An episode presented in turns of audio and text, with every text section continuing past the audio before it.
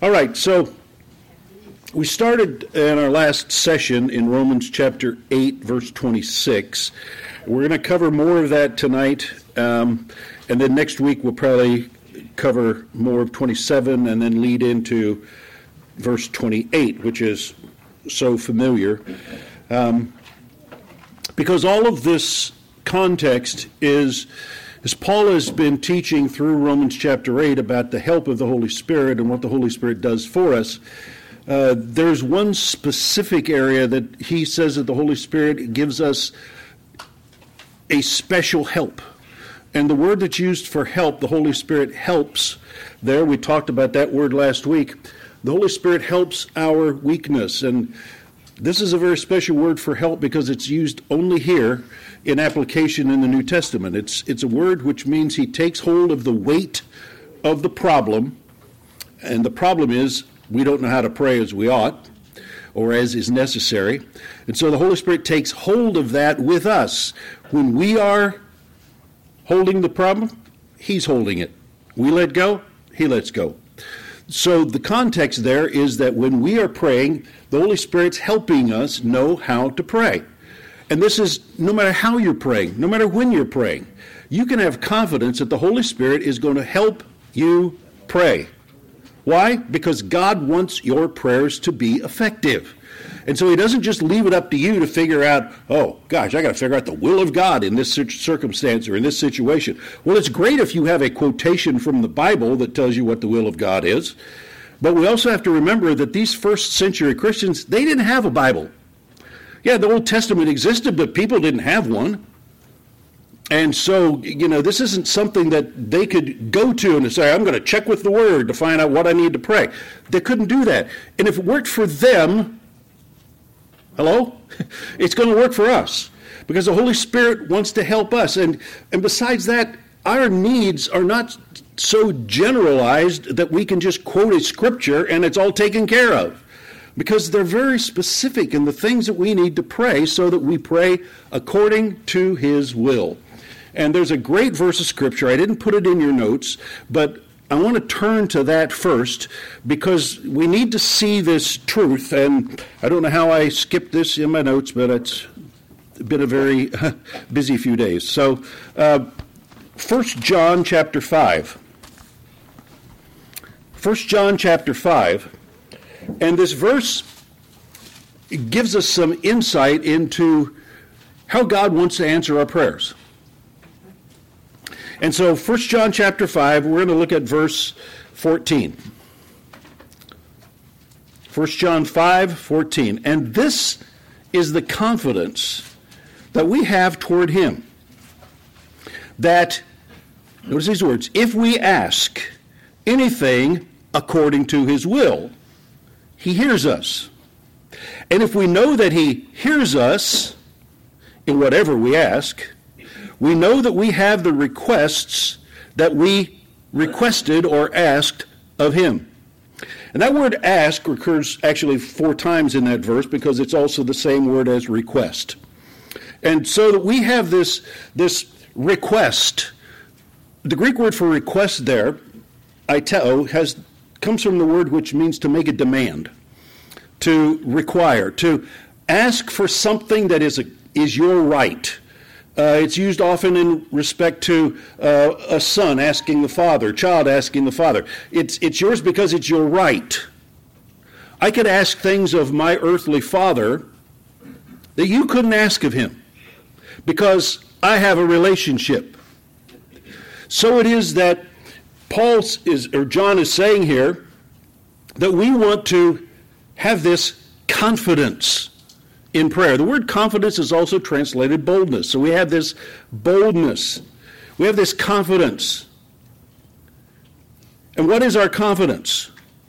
That if we ask anything according to his will, he hears us. Well, what if it's not according to his will? He what? He doesn't hear it. It's like broadcasting on the wrong channel.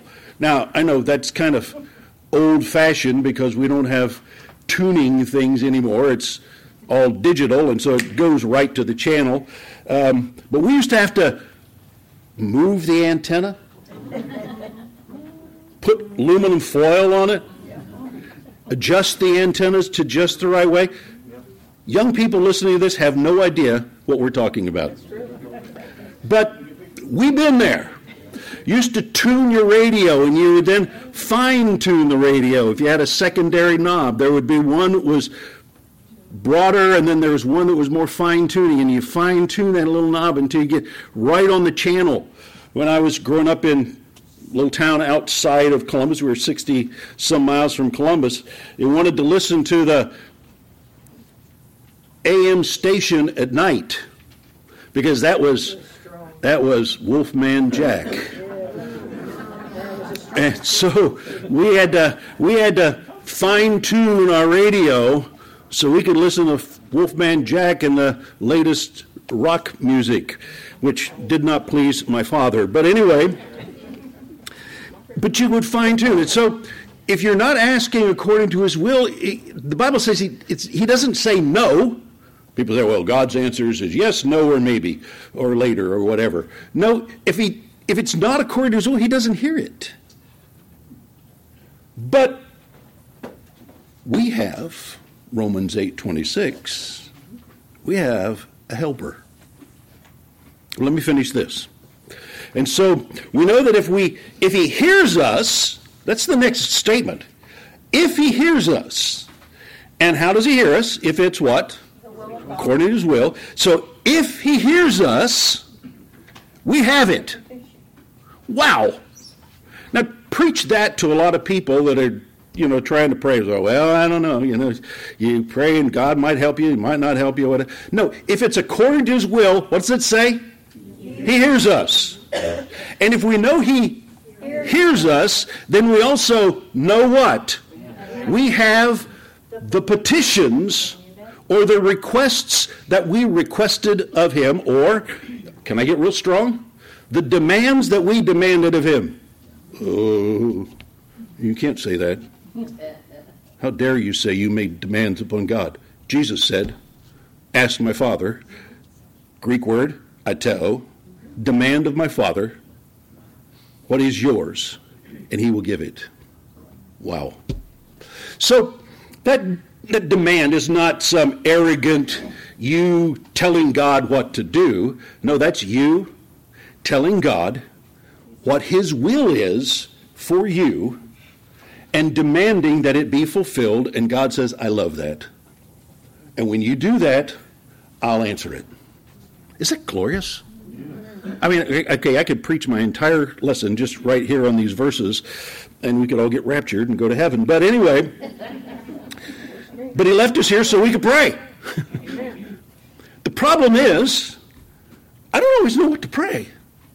I might have a general idea, or I might have no real idea at all. All I know is the problem. I've got no idea the solution. There's the problem, but I don't have the solution. Algebra class. Oh, There's the problem. Definitely. Now I can go to the back of the book and get the answer. But the teacher wants to know how you solved it. It's like, I got no idea. I solved it. I turned to the back of the book, got the answer, and wrote it down. That's, that's how I solved the problem. And, and we want things that simple, but we can't, I can't figure it out there's cosines and cube roots and all this stuff, and it's like, why? I don't understand how to do this. But God gives me a helper.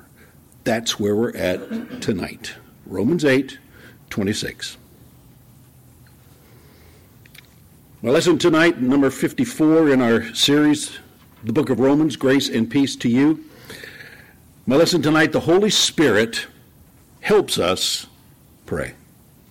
Now, last week our title was The Holy Spirit is our divine prayer partner. And He is. He's there to be that partner, He's there to help us. He helps us in the new birth. That was John 14 and 16. And He helps us live the Christian life. That's what Paul's been talking about in John chapter 8 up to this point. But there's another way that God helps us. And it is this specific word that he uses. We talked about this last week. Somebody want to come up and write it on the board? No, we don't have board. Soon anti lambano. He helps us. Found nowhere else in the Bible. Pastor Bob gave us a great illustration at the end. Actually, I probably thought that up and told him about it, but I don't know. Uh, but no. Um, power steering. Now, again, we're speaking to generation that knows things that younger generations have no idea what we're talking about. What in the world do you mean power steering? You try to drive a car without it. And so that's how most of us probably learned how to drive. And my dad had a big Mercury Monterey. The thing was like the size of a tank. The trunk was as big as an aircraft carrier. You could lay down lengthwise in the trunk, and it was and the thing was had to had to be you know solid steel, and um, a steering wheel that was like this big around, and learn how to park in that thing. Oh my gosh! But and of course, young people like, "What do you mean parallel parking? What what's that?"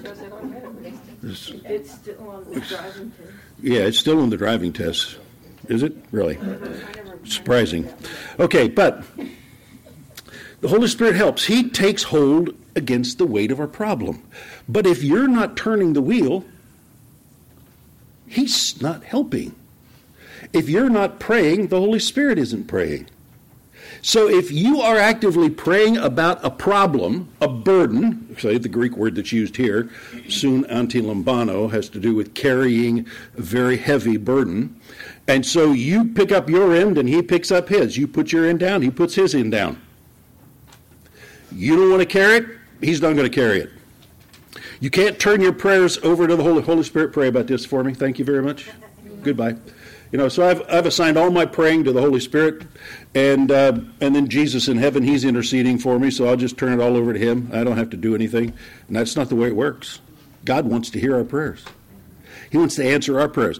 But hasn't He already figured out what He's going to do? Yes. But He still wants you to ask. Well, if He knows what He wants to do, why doesn't He just do it for you? Because He said, ask. Mm-hmm. Say, so, well, I, I, don't know if I agree with that. Um, read the Bible. He tells us he wants us to pray. What happens? Why? Because that brings glory to God. We ask him, and he is glorified in our praying. He is exalted. When we request things of him, God is exalted because we show that we are not doing it. I haven't got to figure it out. If I've got to figure it out, I don't need to pray. So then, why, when I go to prayer, am I telling God all the stuff He needs to do without asking him what he wants to do. It's a lot of times we go to God with all of our thing figured out, and we're going to give God exactly the way he's going to do this for us, instead of letting the Holy Spirit help us pray according to his will. Because when I pray according to his will, he hears me. And when he hears me, he answers. And the Holy Spirit helps me pray according to his will. That's what we're talking about. Romans 8:26 likewise the spirit helps us in our weakness. For we do not know the what. You have to put the little word in there. The what. It's not just we don't know what to pray, we don't know the what to pray. Meaning it's specific. And anytime they add that article in front of a word, it means a very specific thing. So it's not just we don't know what to pray, we don't know the what to pray. Well, that's bad English, Brother Jackson. I don't care. It's good Greek. So go with it. We don't know the what to pray. I might have a general idea, but how am I going to pray according to the will of God to get this accomplished? I do what? I pick up my end of the log, and he picks up his end. I pull on the steering wheel, and the power steering engages. I'm not pulling, it's not engaged. I'm not praying, he's not helping. So, when I pray, he immediately comes to my aid. And how's he doing? What's he going to do? Praying for us as we don't know how to pray as we ought or as is necessary or as the situation requires.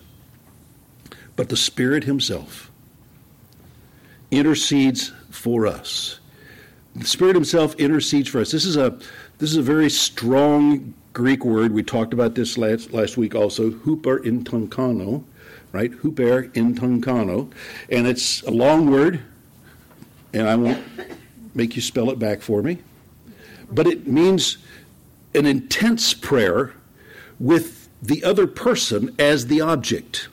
So, intunkano can, can be something that you're asking yourself, you're requiring something, but this huper intunkano means I'm asking and I it's not for me. It's totally for the person that I'm asking for. So the Holy Spirit's not praying for himself because he doesn't need prayer. He's praying and listen, listen. I said this last week. I am the object of his praying. Not what I'm praying about is the object of his praying. I am the object of his praying. And the object of his praying is that I know what to pray. So he engages in this to help me know the what to pray as is required. And when I know the what to pray as is required, he hears me. And when he hears me, he answers, right? So, this is all about look at look how God gets involved in this. And yet we have wandered around a lot of times in our thoughts on prayer and our teachings on prayer about, well, you you know, you you got to figure out how to do it right. You better figure out how to do it right. You got to No, all I have to do is engage and he takes over to help me. Doesn't take over my prayer, he takes over to help me. So I trust that he's going to give me the words that I need to pray so that God's will can be accomplished through my praying. I just believe that. Why? Because the verse says to. We have this, and we know that when we pray, He's going to get involved.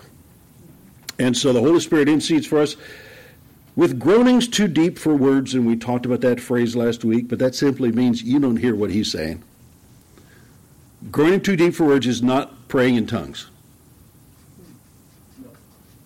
Groaning too deep for words is the Holy Spirit talking to God. You don't even hear it.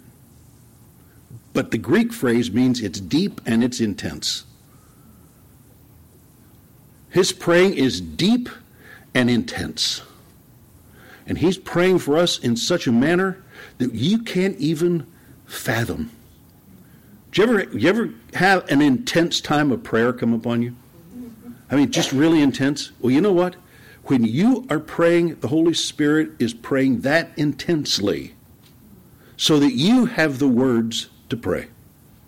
And you just have to trust Him to give you those words. I didn't say just sit there and wait for God to give you the words. No, Pray. Move your mouth. Pray. With your understanding, and we're going to talk later in the in tongues, and we're going to pray, and he's going to give us words. And I trust him to give me the words to pray so that God's will is accomplished. Why? Because God wants to answer prayer. Because it helps us but more than helping us, it what? Glorifies it glorifies Him. It exalts Him. It's not look what I did through prayer. It's look what God did through me when I prayed. Look what God did. Look how God moved in this situation.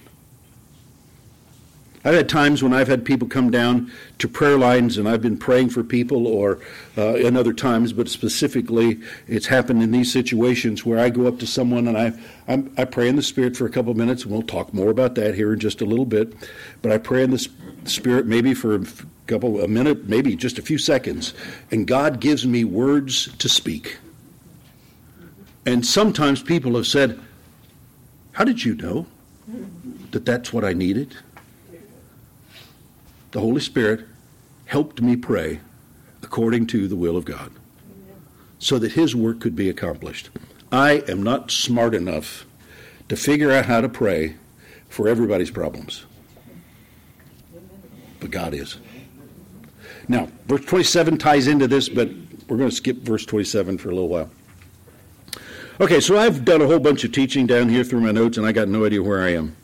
Um, but where I want to go to is I want to quickly look at, we're going to jump ahead a little bit here uh, to verse 28. Now, we're going to come back to verse 28 in about two weeks. We'll talk a little bit about it next week, but um, we're going to get more into what verse 28 is about. But I want you to jump down there. It's, it's right there in your notes on the first page. I forgot to put the numbers in front of it. It's Romans 8 28. And we know. See that in red? Everybody there? There's red, then there's a black paragraph, then there's red. Everybody there? And we know, right? Are those familiar words? And we what? We know. We don't guess. We're not assuming. We're not presuming upon God. We know. And this is the ESV that for those who love God, all things work together the Greek word work together is the word sunergeo, sunergeo. We'll come back to that in a minute. That for those who love God, all things work together for good. For those who are called according to his purpose. Now, we'll continue with that in some thoughts. But notice in this phrase, all things work together for good. Listen to me. I put this in your notes there. Things don't work themselves together. That's people that believe in fate, people that believe in luck, people that believe in evolution. All right, I'm going to move on from that. Things don't work themselves together. Somebody works them together. You can't just put a pile of pieces in the middle of a room and the pieces work themselves into a watch. That's not going to happen. But somebody can come in and take all those little pieces and put them together, and they work together to create a watch. Again, why we don't believe in evolution. Because things just don't work themselves together. You can't just take a random um, number uh, of, of numbers a random gathering of numbers and put them down on a piece of paper and they work themselves into a algebraic equation. Now somebody's got to work them into that solution. You can't just put a bunch of letters on a page and then uh, them work themselves into a paragraph. Somebody does that, right? So when we read this verse, don't think the things are working themselves together. It's not this problem in your life, it's not that situation in your life, it's not this thing in your life that are working themselves. No, they're not. That's people that believe in fate. Chance. We don't believe in fate and chance. We believe in a God who orders things. And God takes those random situations, those things that we have gone through, the, ex- the experiences we have had, and God works those together. For who? For the good of those that love Him. He works them together for good for those that love Him. Now, they put the phrase for those who love Him at the beginning of the sentence. Doesn't matter where you put it. The context is God does this for those that love Him. Who's that? Believers. And is further summarized as those who are called according to His purpose. See, and I, I guess stop or I'm going to get into my lesson for the next time.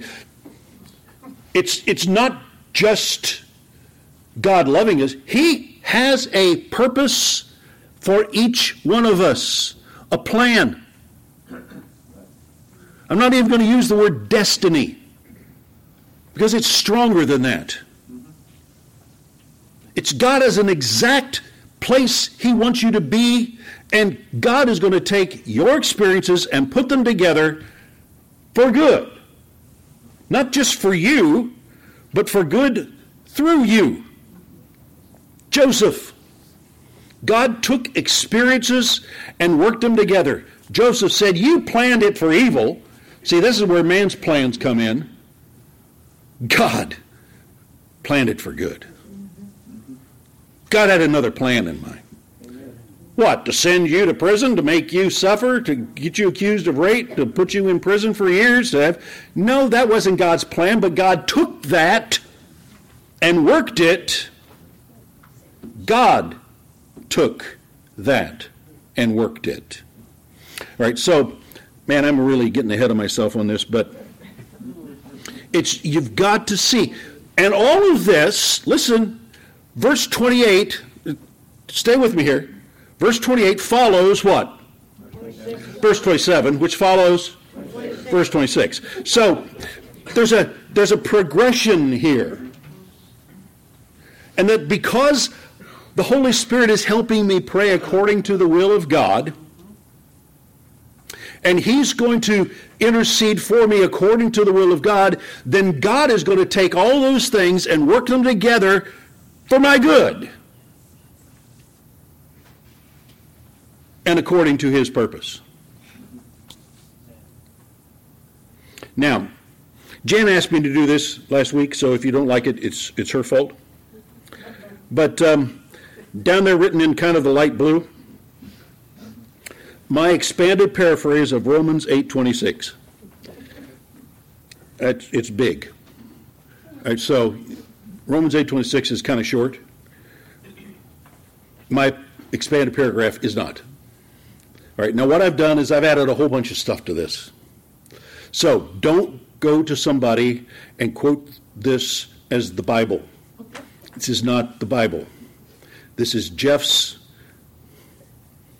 feeble attempt, at best, um, my attempt to somehow express everything that we've been saying that's in verse 26. So follow with me.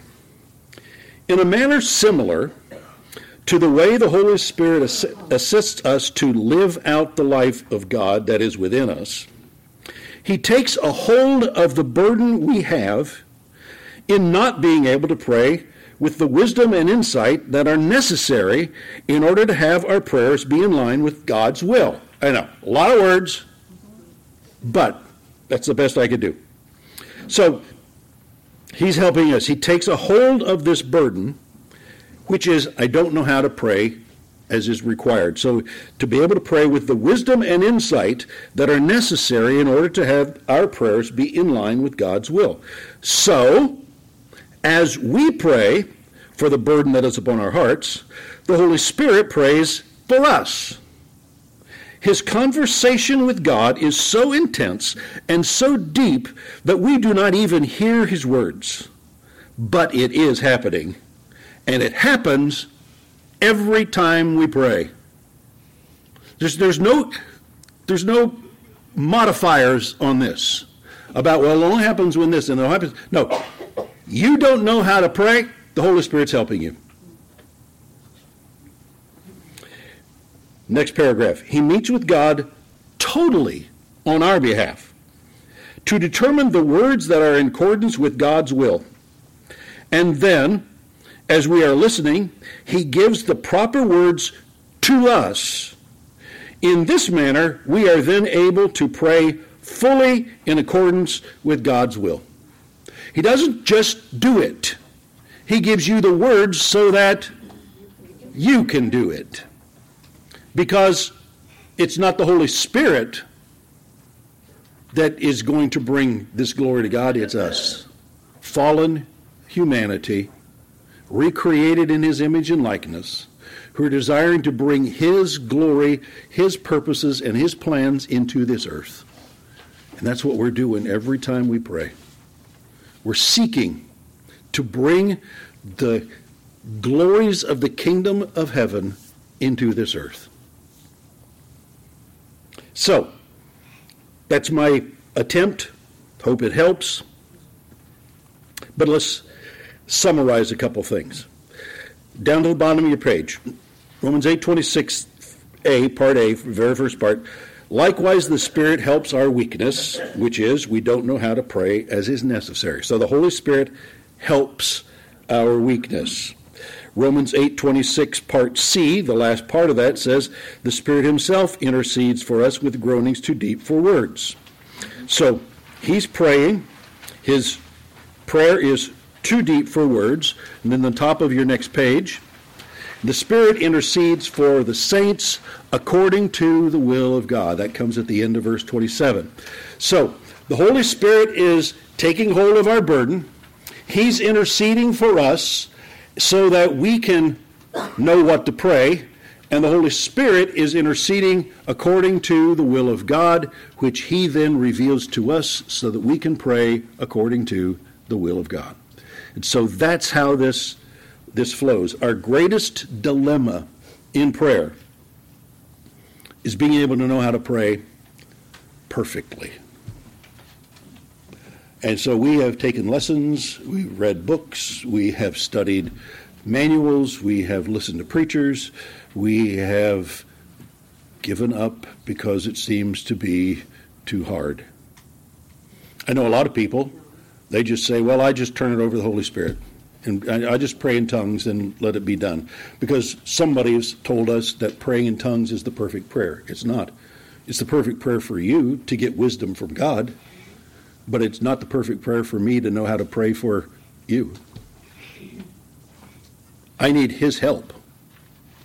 The perfect prayer for you is not me praying in tongues, it's me praying in tongues so that I know how to pray for you. And so praying in the Spirit is a tool. It's an aid. But whether I'm praying in the Spirit or not, listen, listen, the Holy Spirit is praying. Notice nowhere in there did it say anything about this is about praying in tongues. This is about any time you pray, any kind of prayer. The word for prayer that's used here is the general Greek word for prayer. We do not know how to pray as we ought to pray. It's not the specific word for make a request or a demand. It's not the Greek word for uh, intercede. It's not the Greek word for um, to. Uh, what's the other word I need? It's not falling to supplicate, uh, to pour out my heart. It's just the general word for prayer. It's a word for prayer that's used in every context. It simply means converse with God. I don't know how to talk perfectly with Him, so that what I'm asking for is in line with His. I know how to make it in line with my will. I'm pretty good with that. But is my will his will? Is what I want in this situation exactly what he wants? Is it the way he wants to bring it about? And so when I pray, I have to trust that the Spirit of God is going to give me words. And that's what I'm believing for. The thing is, if I'm not listening, I'm not going to get the words. So there's some way that I need to draw these words. It doesn't say he's just going to mold my word, he's going to help me pray properly. So there's somehow I've got to bring this wisdom to myself so that I can pray perfectly. God's solution is that the Holy Spirit makes intercession. Top of your second page there, the Greek word makes intercession, huper in tunkano. All right, so there's that long word. It means to meet in conference or council regarding the need of someone else and totally for their benefit. This is the Holy Spirit meeting with the Father and the Son. We're not told who he speaks to, it just says God. Doesn't say the Father, doesn't say the Son, but it does say with God. Isn't the Holy Spirit God? Yeah, they all are. But he's talking with them about our need. And that, that is just so incredible. And the beautiful part of this is he can do it when we're all praying all over the world at the same time. All right, mind blown. It's like, huh? How can he be listening to you and everybody else and me be on his heart? Because he's God and I'm not. And my mind is so limited to understanding the purpose and the plan of God. He can take all those requests, and He does it for every one of us when we're praying. The question is, am I listening? Come back to that. Am I getting from Him the words that I need so that I can pray them? Because He doesn't stop with me not knowing the answer. He gives me the answer so that I can pray. All right? So going back to 1 John chapter 5, it doesn't say for we this confidence that the Holy Spirit prays according to the will of God. Yeah, he does. But that's not what 1 John chapter 5 verse 14 and 15 is about. It's about me praying according to the will of God. So somehow I got to get it. As we are praying, he is praying. If we don't pray, he doesn't pray. Again, the steering wheel. If I'm not turning, power steering is not engaged. We pray for the need as we know it. He prays for us to have the knowledge to pray precisely what is needed. So he's going to fine tune the words. He's going to, I can just, he's going to put words in your mouth. He's going to fine tune your words. He's going to adjust what it is that you're saying. He's going to give you thoughts and ideas to pray that you didn't have before you started praying. And all of a sudden it's like, well, I don't know why I prayed that. I, I just did. Why did I say this in prayer? Why did I say that in prayer? Because I was allowing the Holy Spirit to give me His words, trusting Him to make my prayers perfect. I'm not trying to be the perfect prayer. I, I can't be. I just, I, I'm not smart enough. And if I somehow formed a perfect prayer two months ago, guess what? I forgot it. Uh, why did I, when did I write that down? That was the perfect prayer for that situation. And we get all caught up in this. His praying is with these groanings. They're too deep for words. That's what the Greek phrase means. Too deep for words. You can't hear them. They, they can't even be formulated into words. That's the Holy Spirit's deep and intense prayer for us. You don't even hear it. And it's not praying in tongues because we're going to see in just a minute, when I pray in the Spirit, that's my Spirit praying, not the Holy Spirit. That some people have taught, uh, well, praying in the Spirit, that's the Holy Spirit praying. No, it's not. That's your spirit praying. The Holy Spirit's prayer, you can't even hear. And He's doing it every time you pray. These groanings are the work of the Holy Spirit. They're given, they're made to help us have the wisdom to pray perfectly. Now, how can we how can we know this will? How can we hear these words? How do we get this? Well, there's four examples I put down there praying with the Spirit and with the understanding. I'll come back to that in a minute. There's meditating in God's Word. You, go back to David in the Psalms. He didn't pray in tongues. David in the Psalms, he would meditate on God's Word. And then he'd offer his prayers. And many times, read David's Psalms. Many times in his prayers, they started off with his emotions. They started off with his confusion, sometimes his anger. A lot times people, and a few times toward uh, God Himself. It's like, what are you doing? I'm about to die here, and you know, the dead don't praise God. So if you like my songs, you better keep me alive. That's what I'm just saying. Right? So, David, but as, as David wrote the psalm, you can watch his words be molded to the place where it comes to the end. It's like, but I am trusting God. And I've cast my care upon the Lord. And I know that God is going to bring these things to pass. I'd like to fry these people to a crisp. But God is one who rules, and God will visit his vengeance upon people when he's ready to do it. Now would be a good time, God. so we get it by meditating in the Word. Paul offered prayers. Paul's prayers are intense, powerful. Ephesians chapter 1, verses 15 through 22. Ephesians chapter 3, verse 14 through 16. Paul's intense prayers. Colossians chapter 1, Philippians. We find these prayers of Paul, and they're so intense about the need for believers. He prayed for God to do things. He didn't just teach people how to do them, he prayed for God to do them. Paul didn't just say, hey, listen to my teachings and you'll have all this right. No. He prayed that God would reveal to them who they were in Christ, all that they have in Christ. He didn't just teach them that. Because how many of you know you can tell somebody, but it doesn't always get through? Teenagers. All right, moving on. Or algebra. Or algebra. Yeah, it never got through. Um, God didn't create algebra, man did.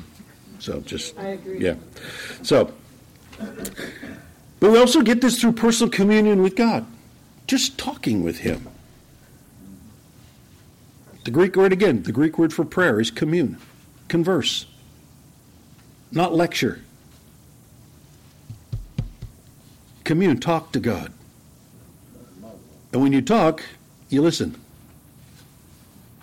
You speak, you listen. You speak, you listen. It's a conversation, which means two people talking together, right? Not you preaching. Through praise and worship. As we enter ourselves into times of worship and praise with God, He begins to reveal things to us, reveal thoughts. I mean, if, if in a time of prayer uh, or a time of worship, God has brought certain things up to your mind, it's like, oh, yeah. We're singing about something, we're, we're glorifying God with, with some part of our song, and it reminds us of something that we've been praying about. And so then we've got words to pray. So God gives us these things. But, down at the bottom of your page, too, one of the major ways in which God has given us to draw his wisdom is praying in the Spirit. And so, prayer in the Spirit is going to take up the rest of this session. Now, most of us in this room, I know, um, are Pentecostal experience. But there are people that are going to listen to these lessons that may not be. And just because we've had a Pentecostal experience doesn't mean that we got it all down. Right? Because I've sat through a lot of algebra classes and I still didn't get it. But anyway, do you get the idea that I really don't care for algebra? Yeah. All right. Okay, the purpose of praying is prayer in the Spirit has a special place in God's purpose for the believer. It's also referred to as praying in tongues, praying in other tongues, praying in unknown tongues, or just sometimes as tongues. But there's some, but there's some um, generalizations, and then there's some specifications, some breaking down of these things, and that's what that paper that I gave you is about. We'll come to that in just a little bit. But 1 Corinthians 14 breaks down a little bit of how these two things differ.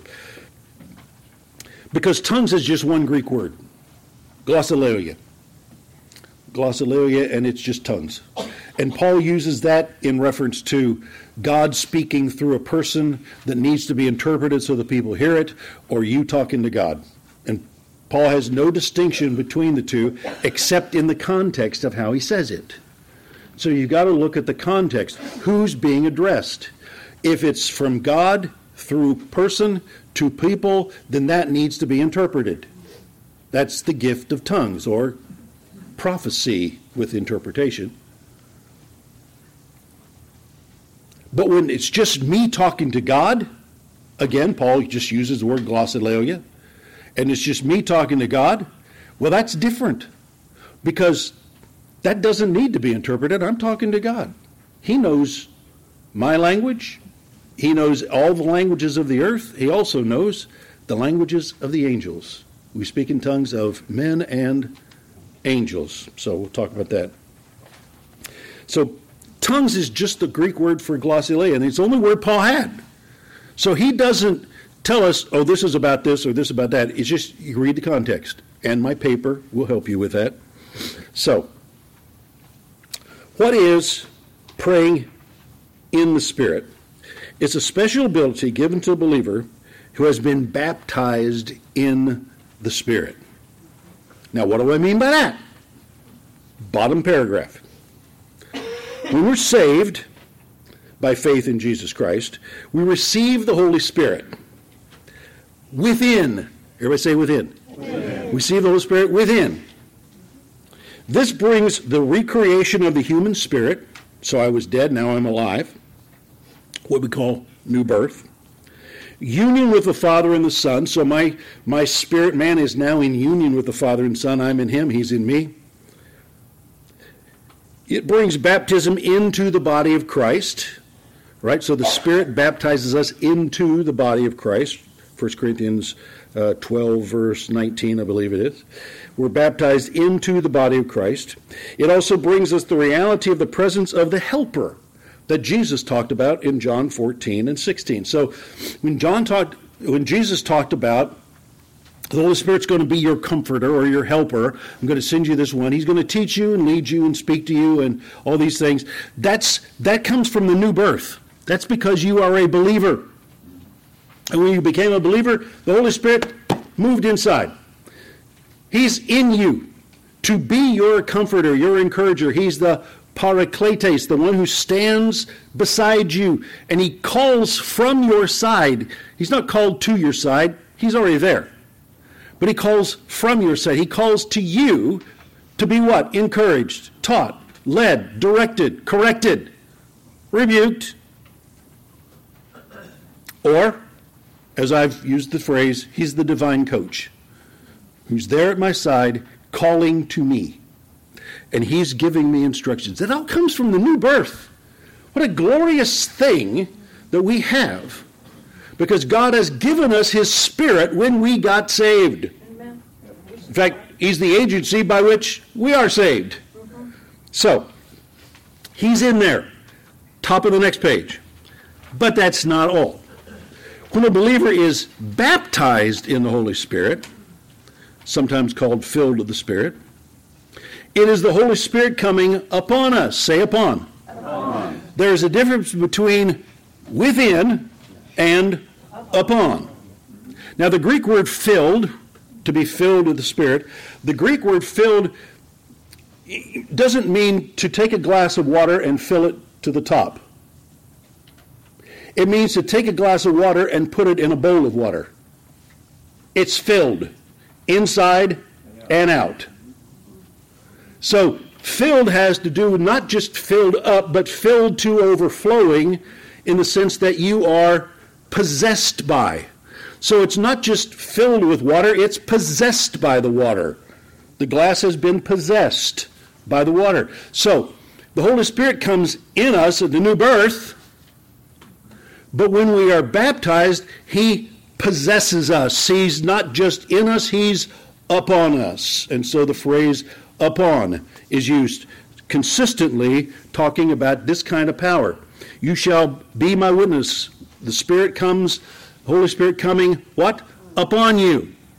And you will be my witnesses, my martyrs, those who will testify up to the point of death they will testify of me. And so this baptism of the Spirit is just like being baptized. The Greek word baptism means what? Immersion. I am immersed in the Spirit. I'm not just got the Holy Spirit on the inside. Thank God for that. That's that's salvation. Without the Holy Spirit on the inside of me, I am I am not saved. I'm not a believer. But God wants more than just the Spirit in me. He wants the Spirit upon me. Everybody say upon. upon. He wants the Holy Spirit upon me so that I can do the things He's called me to do. I can be the witness so I can have His power working through my life to others. Jesus talked about the fact that the Spirit would come out of us like a river flowing out. And so we are a source of life to other people. It's one thing to have the Holy Spirit quench my thirst and fill me up so that I thirst no more. Thank God for salvation. But He also wants this water coming out of me. I become a source of water, I become a spring of water, not just a well. And so this brings, this baptism then brings the power to the believer to be a witness. This power is manifest through them in gifts of the Spirit, power for service, power to minister to others. It's power. It's God's divine ability working through us. It's the Holy Spirit flowing out of you. This is the Holy Spirit upon. Okay, bullet points. In the New Testament, when believers received the baptism of the Holy Spirit, it was accompanied by speaking in tongues. I'm not going to go to all the references about all this. I'm just making statements. All right? You can look at some of these references. So, Acts 2, verse 4, Acts 2, verse 11, Acts 10, Acts 19. When they received the Holy Spirit, when they were baptized in the Spirit, they spoke with tongues. In context, their tongues were magnifying God. Their tongues weren't preaching, their tongues were magnifying God. On the day of Pentecost, it says that all the people heard them speaking in their languages, in their own all the people heard them in their own languages. We do hear them speak in our languages. The glorious works of God, the wondrous works of God. We're all hearing them. I'm hearing them in my language, you're hearing them in yours, but it's just one person speaking in tongues. And yet it comes to the Chinese, it comes to the French, it comes to the Spanish, it comes to the Italian, it flows into the German, it flows to any language that's there. It's like, I'm hearing in my language. No, I'm hearing in mine. So, they just spoke in tongues. And what did they hear them doing in tongues? Magnifying God. They're glorifying God, speaking the wondrous works of God. It was Peter then that got up and preached, and he preached in the language of the people so that they could understand. Okay, bullet point next. Uh, in context, their tongues were magnifying God, glorifying and praising Him. Next point. These tongues are further identified as the tongues of angels, 1 Corinthians 13 1. Though I speak with the tongues of men and of angels. So there is a, some people speak of a heavenly language. It's, it doesn't sound like ours. It's gibberish to us. But to God, it's a language. Next point. They're also identified as either directed to man or to God. So these tongues can go either to man, and therefore it needs to be interpreted, or they go to God, which needs no interpretation. If I bring one of my friends from China, Summer, comes over here and she speaks to you, if she speaks in Chinese, it needs an interpreter. But if she's praying to God, no interpreter is necessary. She's talking to God, not to me. That's why in, China, a lot of times when we were in China, they, they didn't want to interpret our prayers because to them, that's you talking to God. And, and in order for us to help them understand, but I want the people to hear what I'm praying, you know, it, we had a little bit of a barrier sometimes, and some of the interpreters just would not interpret prayers because they said that's you talking to God, and I'm not going to, I'm not going to inter- interfere with that. So, whatever.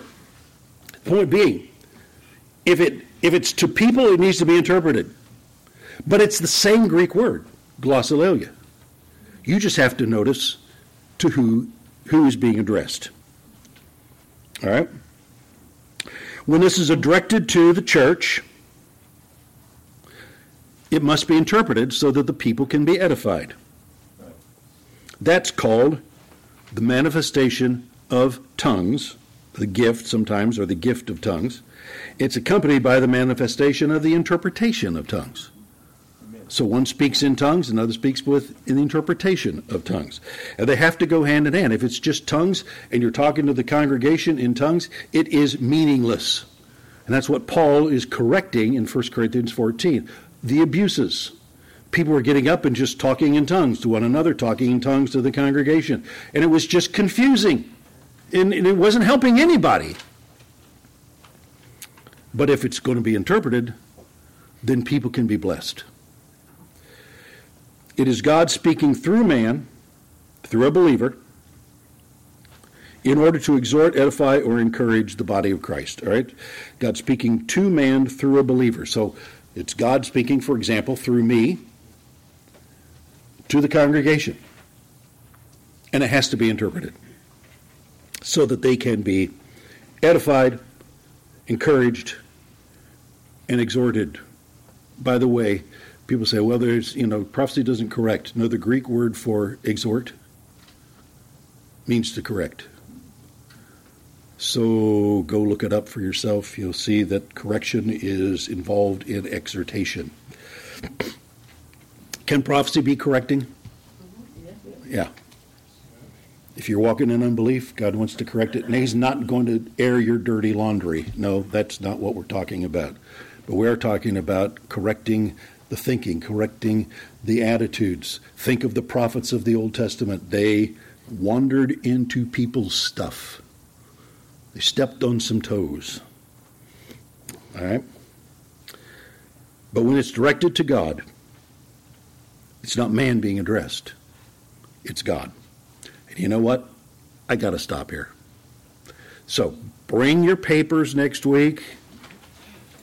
I know this is I know this is basic stuff for many of us who have been in Pentecost for many years and we've followed after these ways and we've read many books on speaking in tongues and why tongues and all those things. But there's, I, I'm putting this together to get us to a point so that we can understand all that's being said in this beautiful verse that we love so much about all things work together. But they don't just work together by themselves. God works them together. And part of the way in which God works all these things together is through our prayer. And that's where we're headed next week. So, Father,